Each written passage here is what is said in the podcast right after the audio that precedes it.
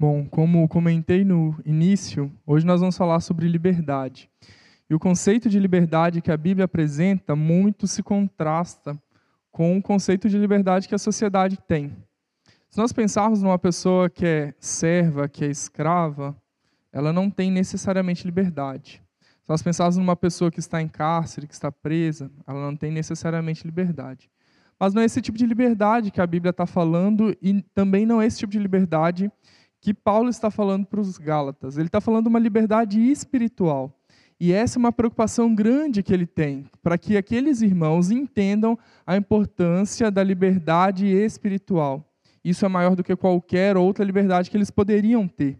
E aí, quando a gente está falando sobre essa liberdade espiritual, há dois grandes perigos que a gente pode abordar relacionado com ela. O primeiro, que é o legalismo, quando as pessoas querem regular a liberdade apenas pelo que é exterior, pelo que é externo, pelo que é, é demonstrado. E o outro é a licenciosidade, ou a libertinagem, em que as pessoas acham que, por serem livres, elas não precisam obedecer nenhum preceito, nenhum padrão, elas podem fazer o que quiserem. Então, tem é, Hendrickson, né, que é um, um teólogo, ele fala que a vida cristã é semelhante como atravessar uma pinguela que cruza esses dois rios contaminados. Um é o legalismo e outro essa licenciosidade, essa libertinagem. Então, o crente não pode perder o equilíbrio nem para um lado e nem para o outro. Nem é caindo dentro dessas faltas refinadas, então, que o legalismo apresenta, como se fosse algo que é bom, mas que também não é o que Deus nos chamou para fazer.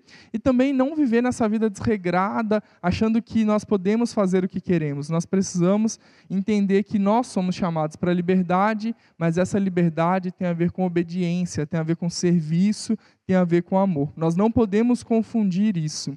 E na faculdade eu aprendi um exemplo muito interessante relacionado com liberdade, e quando a gente pensa no propósito da criação humana, que é sobre um trem. Um trem que foi criado, então, para andar no trilho, ele é livre para correr esse trajeto. Ele, dentro do trilho, ele consegue chegar e voltar sempre em segurança do seu trajeto final. Ele foi criado para isso e ele tem essa liberdade de fazer esse trajeto. Um trem fora do trilho, ele não vai conseguir andar, ele não vai chegar a lugar nenhum, e por mais que ele possa pensar que está livre daquela amarra do trilho, ele ainda assim não cumprirá o seu propósito.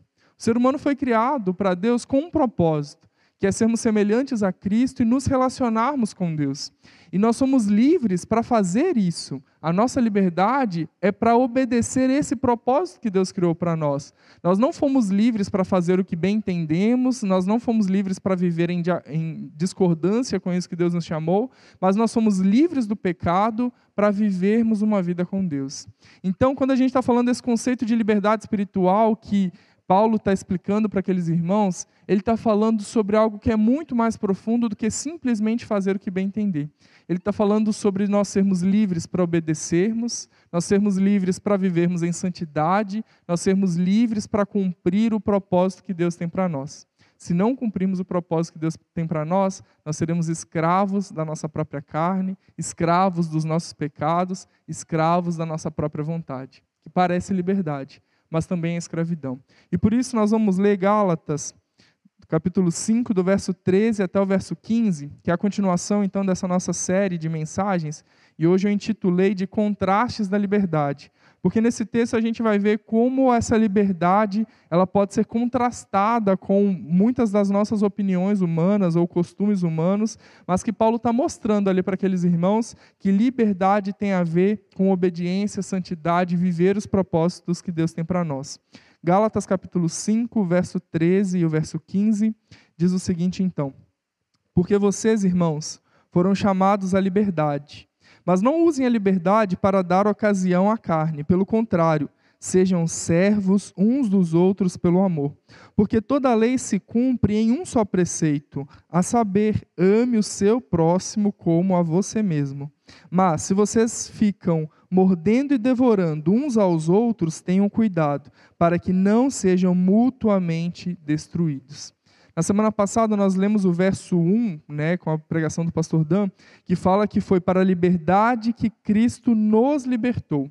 E aqui depois então, Paulo vai explicar um pouco mais sobre que liberdade é essa que Cristo nos chamou. Para que tipo de liberdade que Cristo nos chamou. E o que ele vai falando ali, nada parece com liberdade. nos olhos humanos você fala assim: ah, você é livre para servir, você é livre para amar, você é livre, mas você não pode brigar, você não pode discutir, você não pode exigir a sua opinião. Você é livre para fazer o que Deus pede de você. E isso, aos olhos humanos, não parece liberdade, mas Paulo está mostrando que isso é liberdade espiritual. Isso é liberdade do pecado. Isso é liberdade da escravidão da sua carne. E é para essa liberdade que nós somos chamados. E se nós vivermos essa liberdade, independente da situação externa que possa oprimir a nossa liberdade, nós seremos verdadeiramente livres. Porque em muitos países perseguidos nós temos cristãos livres, porque eles vivem essa liberdade espiritual. Paulo, dentro da cadeia, era livre. E ele escreve a muitas igrejas dentro da cadeia, demonstrando que ele era livre porque ele podia servir através das suas cartas, porque ele amava a Deus sobre todas as coisas e amava o seu próximo, e esse é o conceito de liberdade que Paulo apresenta aqui. Então, a primeira coisa que eu quero demonstrar para os irmãos é o contraste entre pecado e santidade. Ele fala assim: olha, vocês são livres, né? Ele fala que nós somos chamados para essa liberdade, mas ele também faz uma advertência.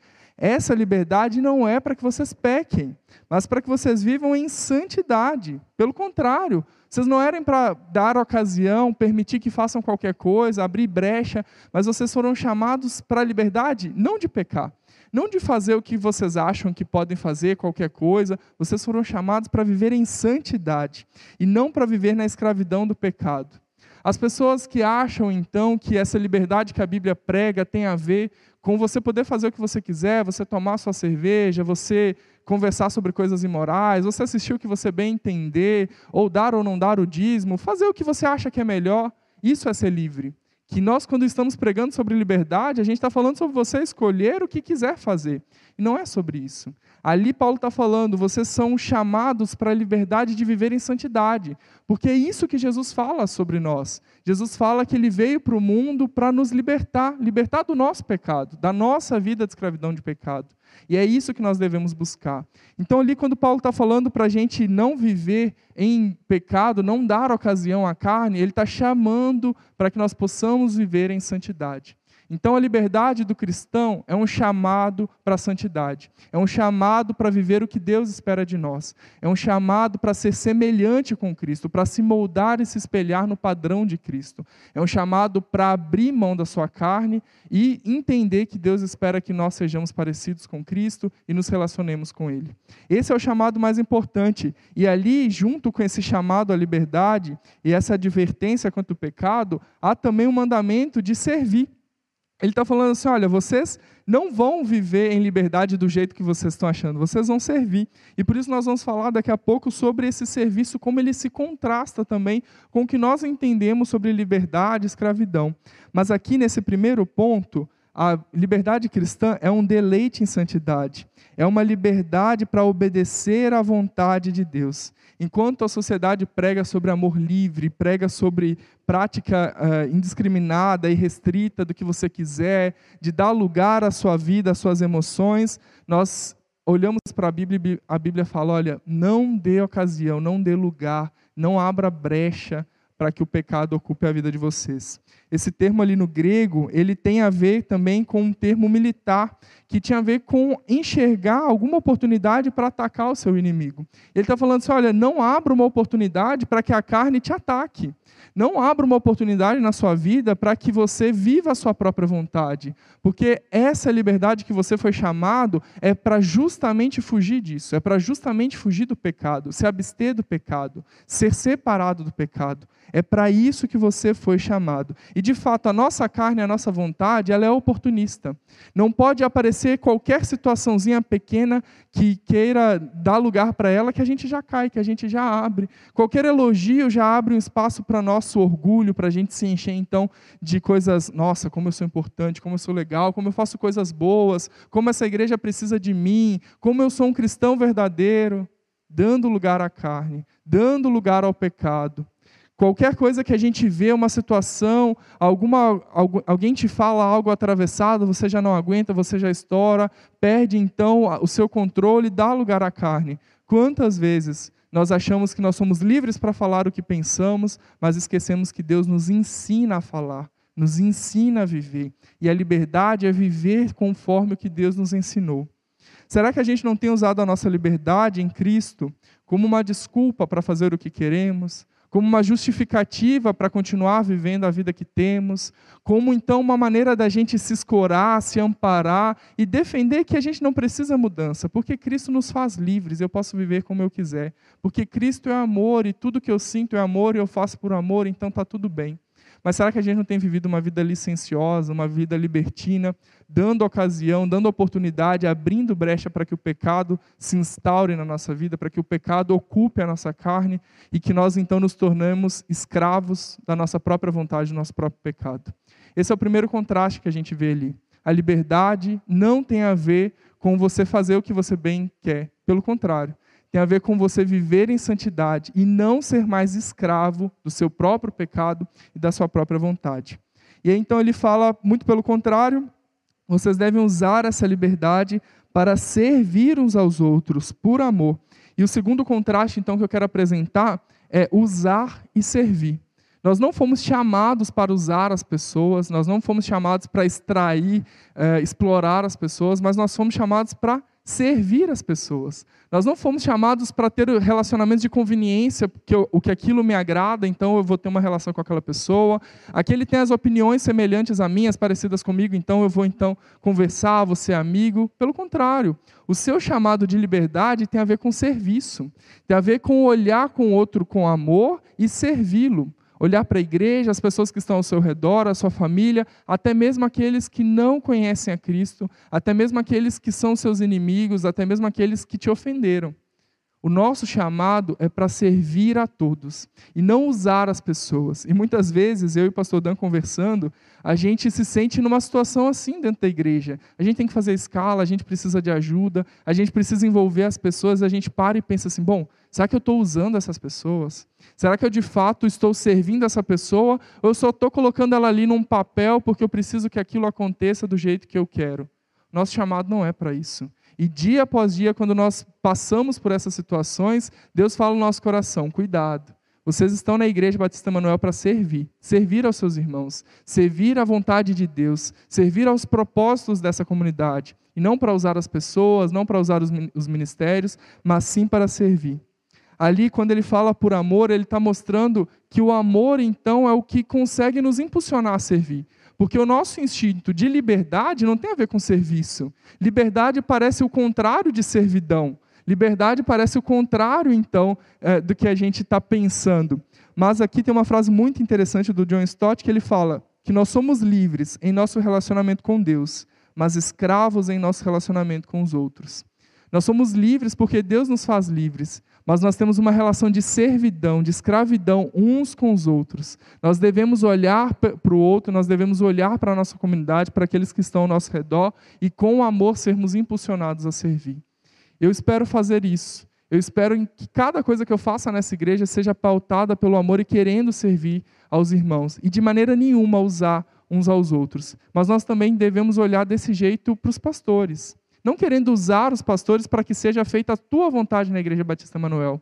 Não querendo usar a situação, a diretoria, para que prevaleça aquilo que você acha que é importante. E também não as pessoas, os seus colegas, os seus irmãos, aqueles que trabalham com você nos ministérios. Ninguém está aqui para usar ninguém. Ninguém está aqui para explorar ninguém. Nós estamos aqui numa comunidade de livres que servem por opção. Se você não opta por servir, você não entendeu qual é essa liberdade que Cristo chamou. Em contraste com esse uso das pessoas, com essa exploração das pessoas, com querer extrair das pessoas, nós temos então essa servidão. E não só pensando no uso ou na exploração, até mesmo no consumo. Nós queremos consumir o que a pessoa tem de bom, nós queremos usufruir do, daquilo que a pessoa pode te oferecer. Talvez uma amizade, talvez algum benefício no trabalho, talvez um papo bom para que você distraia. E a gente pensa nas pessoas como se fossem coisas. Mas aqui o chamado que Paulo tem para aqueles irmãos é um chamado de servidão. E aí nós somos não mais como um senhor que tem vários servos, mas nós somos servo de muitos senhores. Eu e você, meus irmãos, fomos chamados para servir a cada um de nós aqui. Eu sou alguém que tem não só o chamaco como chefe, eu tenho todos vocês como chefes, e eu estou aqui para servi-los.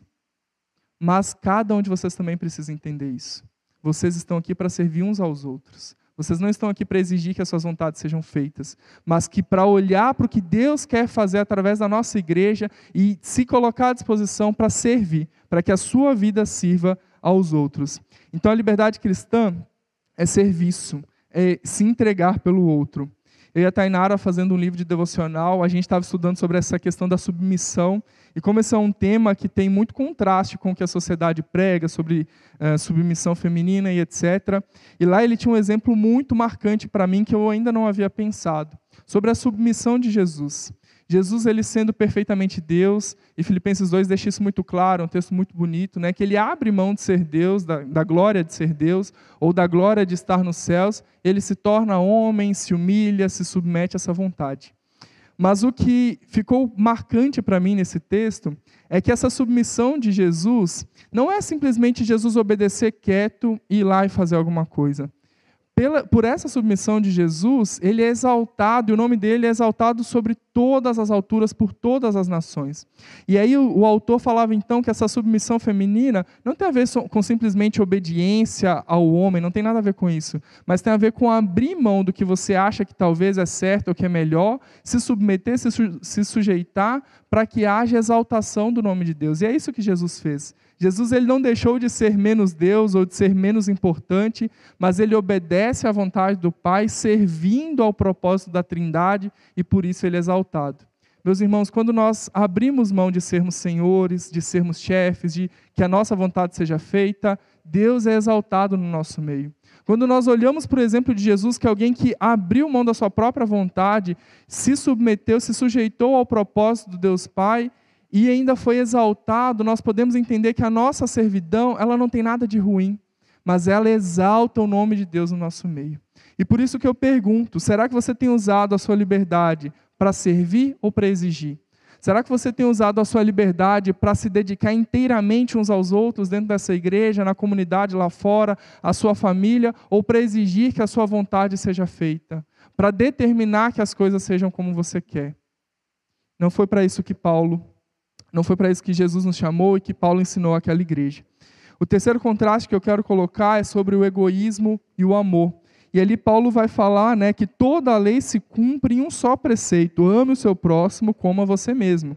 E por isso Paulo está falando assim: olha, meus irmãos, eu sei que eu estou combatendo aqui a escravidão da lei, vocês não precisam mais ser é, obedientes à lei, pensando que por isso vocês serão salvos. Mas vocês podem obedecer os preceitos da lei por amor a Jesus. E o principal que vocês devem obedecer é amar ao próximo como a, a ti mesmo. Ele está falando assim: olha, tudo se resume em você amar ao próximo. Então, o nosso chamado de liberdade não é um chamado egoísta, para que eu viva do meu jeito, que eu olhe para mim, para as minhas vontades, mas é um chamado de amar ao próximo. E por isso nós somos libertos da condenação da lei, mas nós não somos libertos dos seus preceitos. Nós somos chamados a, por amor, obedecer ao preceito de Deus principal, que é amar ao próximo como a nós mesmos. E Deus nos ama tanto que ele nos ensina a amar. Ele é o próprio amor, e se nós não conhecemos a Deus, é impossível amar. Mas se nós conhecemos a Deus, é impossível nós não amarmos ao nosso próximo. Se você diz que conhece a Deus, se você diz que é um cristão genuíno, que a sua fé é firme, você precisa amar o seu próximo. Porque se a gente não consegue amar o nosso próximo que a gente enxerga, como é que você me diz que ama a Deus? Isso não sou eu que estou falando, é a própria palavra de Deus que fala isso. Que o amor a Deus dos cristãos é provado através da demonstração do amor ao próximo. Então, se você diz que ama a Deus, você precisa demonstrar isso amando ao próximo. Não basta simplesmente falar que ama a Deus, cantar, levantar a mão, postar um versículo, nada disso é o suficiente. Se você não demonstrar amor ao próximo. E como nós, igreja, somos corpo de Cristo, somos a noiva de Cristo, se nós não amamos uns aos outros, nós que somos igreja, nós não estamos amando a Cristo. Se você não ama o seu irmão em Cristo, como é que você diz que ama a Cristo? Se ele é corpo de Cristo, se ele é parte de Cristo, se ele representa Cristo aqui na terra, como você pode não amar o seu irmão e dizer que ama a Deus? Não é isso que Deus nos chamou. Nós somos chamados a, por amor a Ele, amar também uns aos outros. E isso coloca então o egoísmo de lado. Porque independente se fere o meu orgulho, se fere o meu ego, se fere as minhas convicções, as minhas crenças, eu abro mão disso para amar uns aos outros. Independente se eu estou certo ou se eu estou errado, eu abro mão de estar certo para amar. E amar não significa concordar com tudo que o outro faz, eu não estou dizendo isso. Amar não significa passar pano, ou então achar que está tudo bem, deixar de lado os erros dos outros, eu não estou falando isso. Mas amar também não é condenar, não é julgar, não é achar que você foi chamado como juiz. É demonstrar o que Cristo fez por nós. Cristo nos amou, se entregando por nós, nos perdoando do nosso pecado.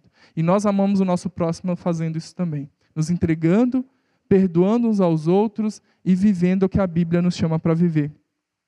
Calvino então diz que Deus resolve provar o nosso amor para com Ele por meio do amor ao nosso irmão. E por isso nós devemos amar ao nosso próximo com toda a nossa força. Você tem amado o seu próximo em qual medida? A sua medida de amor ao próximo é assim: ah, não, eu amo o próximo, mas eu amo numa categoria inferior a uma hierarquia. Primeiro eu amo a Deus, depois a minha família, depois os meus irmãos, aí depois eu amo os outros. Meu irmão, você foi amado na sujeira, na bagunça, na lama, no pecado. Deus te amou quando você não merecia. Romanos 5,8 fala que Deus prova o amor dele conosco. Quando nós não merecíamos, ele se entregou no nosso lugar. Então as pessoas talvez não vão merecer o seu amor. Talvez elas nunca vão merecer o seu amor. Ainda assim você foi chamado para amá-las. Talvez as pessoas vão continuar vivendo em erro, talvez as pessoas vão continuar te magoando, te ferindo, e ainda assim você foi chamado para amá-la a medida do seu amor não é as pessoas que estão ao seu redor, mas é o amor que você recebeu. Que é um amor sem medida, é um amor muito grande. É desse mesmo modo que Jesus te amou que você deve amar ao próximo. Essa é a medida do amor, nada menos que isso. E se nós não amamos o nosso próximo como Deus nos amou, nós estamos em falta. Mesmo que o nosso próximo ainda não foi liberto, como nós fomos, mesmo que ele ainda não tenha entendido esse chamado à liberdade, nós somos chamados para amá-lo. E a quarta e última coisa que eu quero mencionar, esse quarto contraste, é sobre destruir e restaurar. E ali então, é engraçado porque parece que a carta muda de teor. Ele fala assim: olha, se vocês ficam mordendo e devorando uns aos outros, tenham cuidado, que vocês vão ser mutuamente destruídos. E aquela igreja da Galácia estava sofrendo um problema em que os legalistas, que achavam que por obedecer à lei exteriormente, então, eles obteriam a salvação, e os licenciosos, achando então que não precisava mais obedecer a nada, estavam brigando, estavam divergindo. E aquele conflito ali estava causando destruição. E aí Paulo fala que nós não fomos chamados para destruir.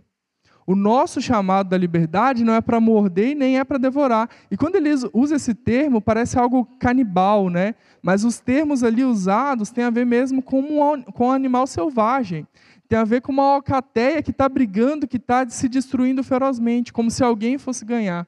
E não há vitória nisso, só há destruição. Por isso nós fomos chamados para restaurar.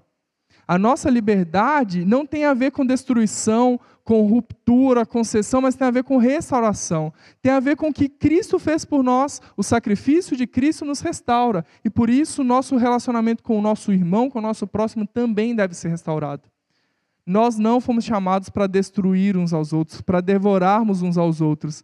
Nós não podemos ser consumidos por lutas, por intrigas, por problemas, mas nós devemos agir como irmãos e não como feras.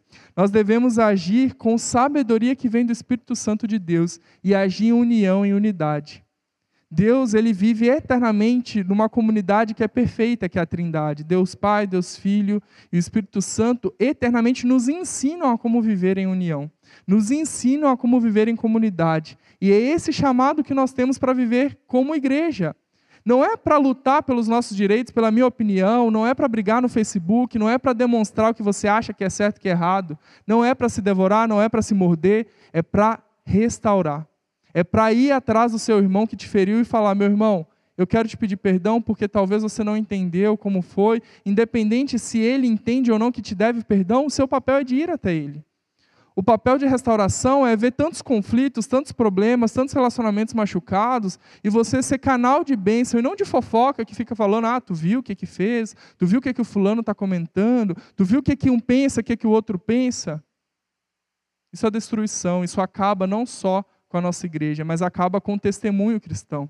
As pessoas lá fora enxergam Cristo através das nossas atitudes. E se nós nos destruirmos uns aos outros, nós estamos testemunhando mal a respeito de Cristo. O nosso testemunho vai falar coisas que não são verdades a respeito de Jesus.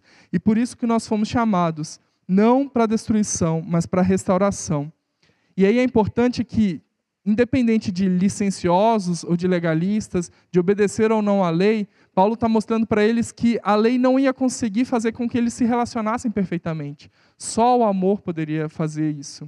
Só o amor uns pelos outros, o amor a Deus e demonstrado, ia fazer com que houvesse restauração, ia fazer com que houvesse restituição dos relacionamentos. E isso é muito importante dentro da igreja. Um dos princípios batistas que eu amo e que eu admiro é sobre a liberdade. Nós somos livres para ler interpretar a Bíblia, nós somos livres para entender a vontade de Deus na, na nossa vida. Isso é algo que, para mim, como cristão, me move, me motiva. Agora, se eu sou livre para entender o que Deus espera de mim, por que eu arrumo tanta intriga, tanto conflito com meu irmão? Porque eu quero impor que ele pense como eu. Porque eu quero que ele faça aquilo que eu espero, que aquilo que eu quero. Porque eu acabo destruindo o meu relacionamento por causa dessas coisas.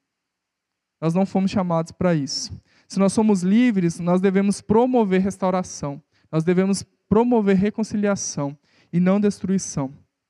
Para concluir, então, Wirsby, que é um autor muito conhecido, ele dá o exemplo dos filhos dele, que eles moravam então numa rua muito movimentada e os filhos então tinham uma regra que eles não podiam ir para fora de casa, ir na calçada sozinhos por causa do perigo da rua. E eles cresceram com aquela regra, mas entendendo que havia um propósito de proteção, de segurança, que não era simplesmente uma regra, mas era uma obediência por amor.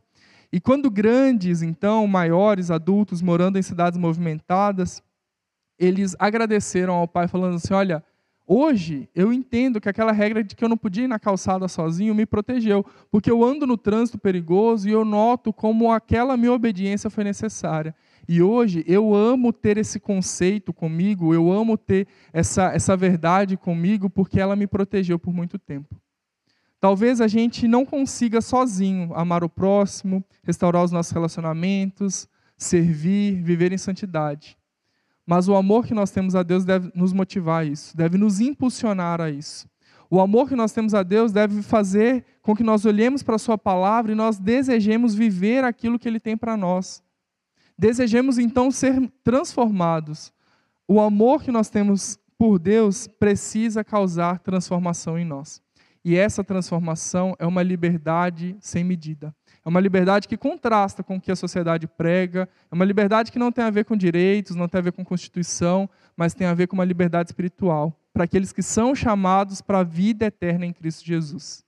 E isso contrasta com o que aqueles irmãos estavam vivendo. Os Gálatas, eles estavam vivendo algo diferente disso. Eles estavam escravos da lei, eles estavam escravos da própria vontade, da carne, do pecado, e por isso estavam se destruindo. Eu desejo que nós não vivamos assim nós possamos desfrutar dessa liberdade que Deus tem para nós. Vamos orar? Senhor, muito obrigado porque o Senhor nos ensina, de fato, o que é a liberdade que o Senhor nos chamou. E a tua palavra nos mostra que, independente da situação externa, independente da condição que vivamos, ainda assim podemos ser livres no Senhor.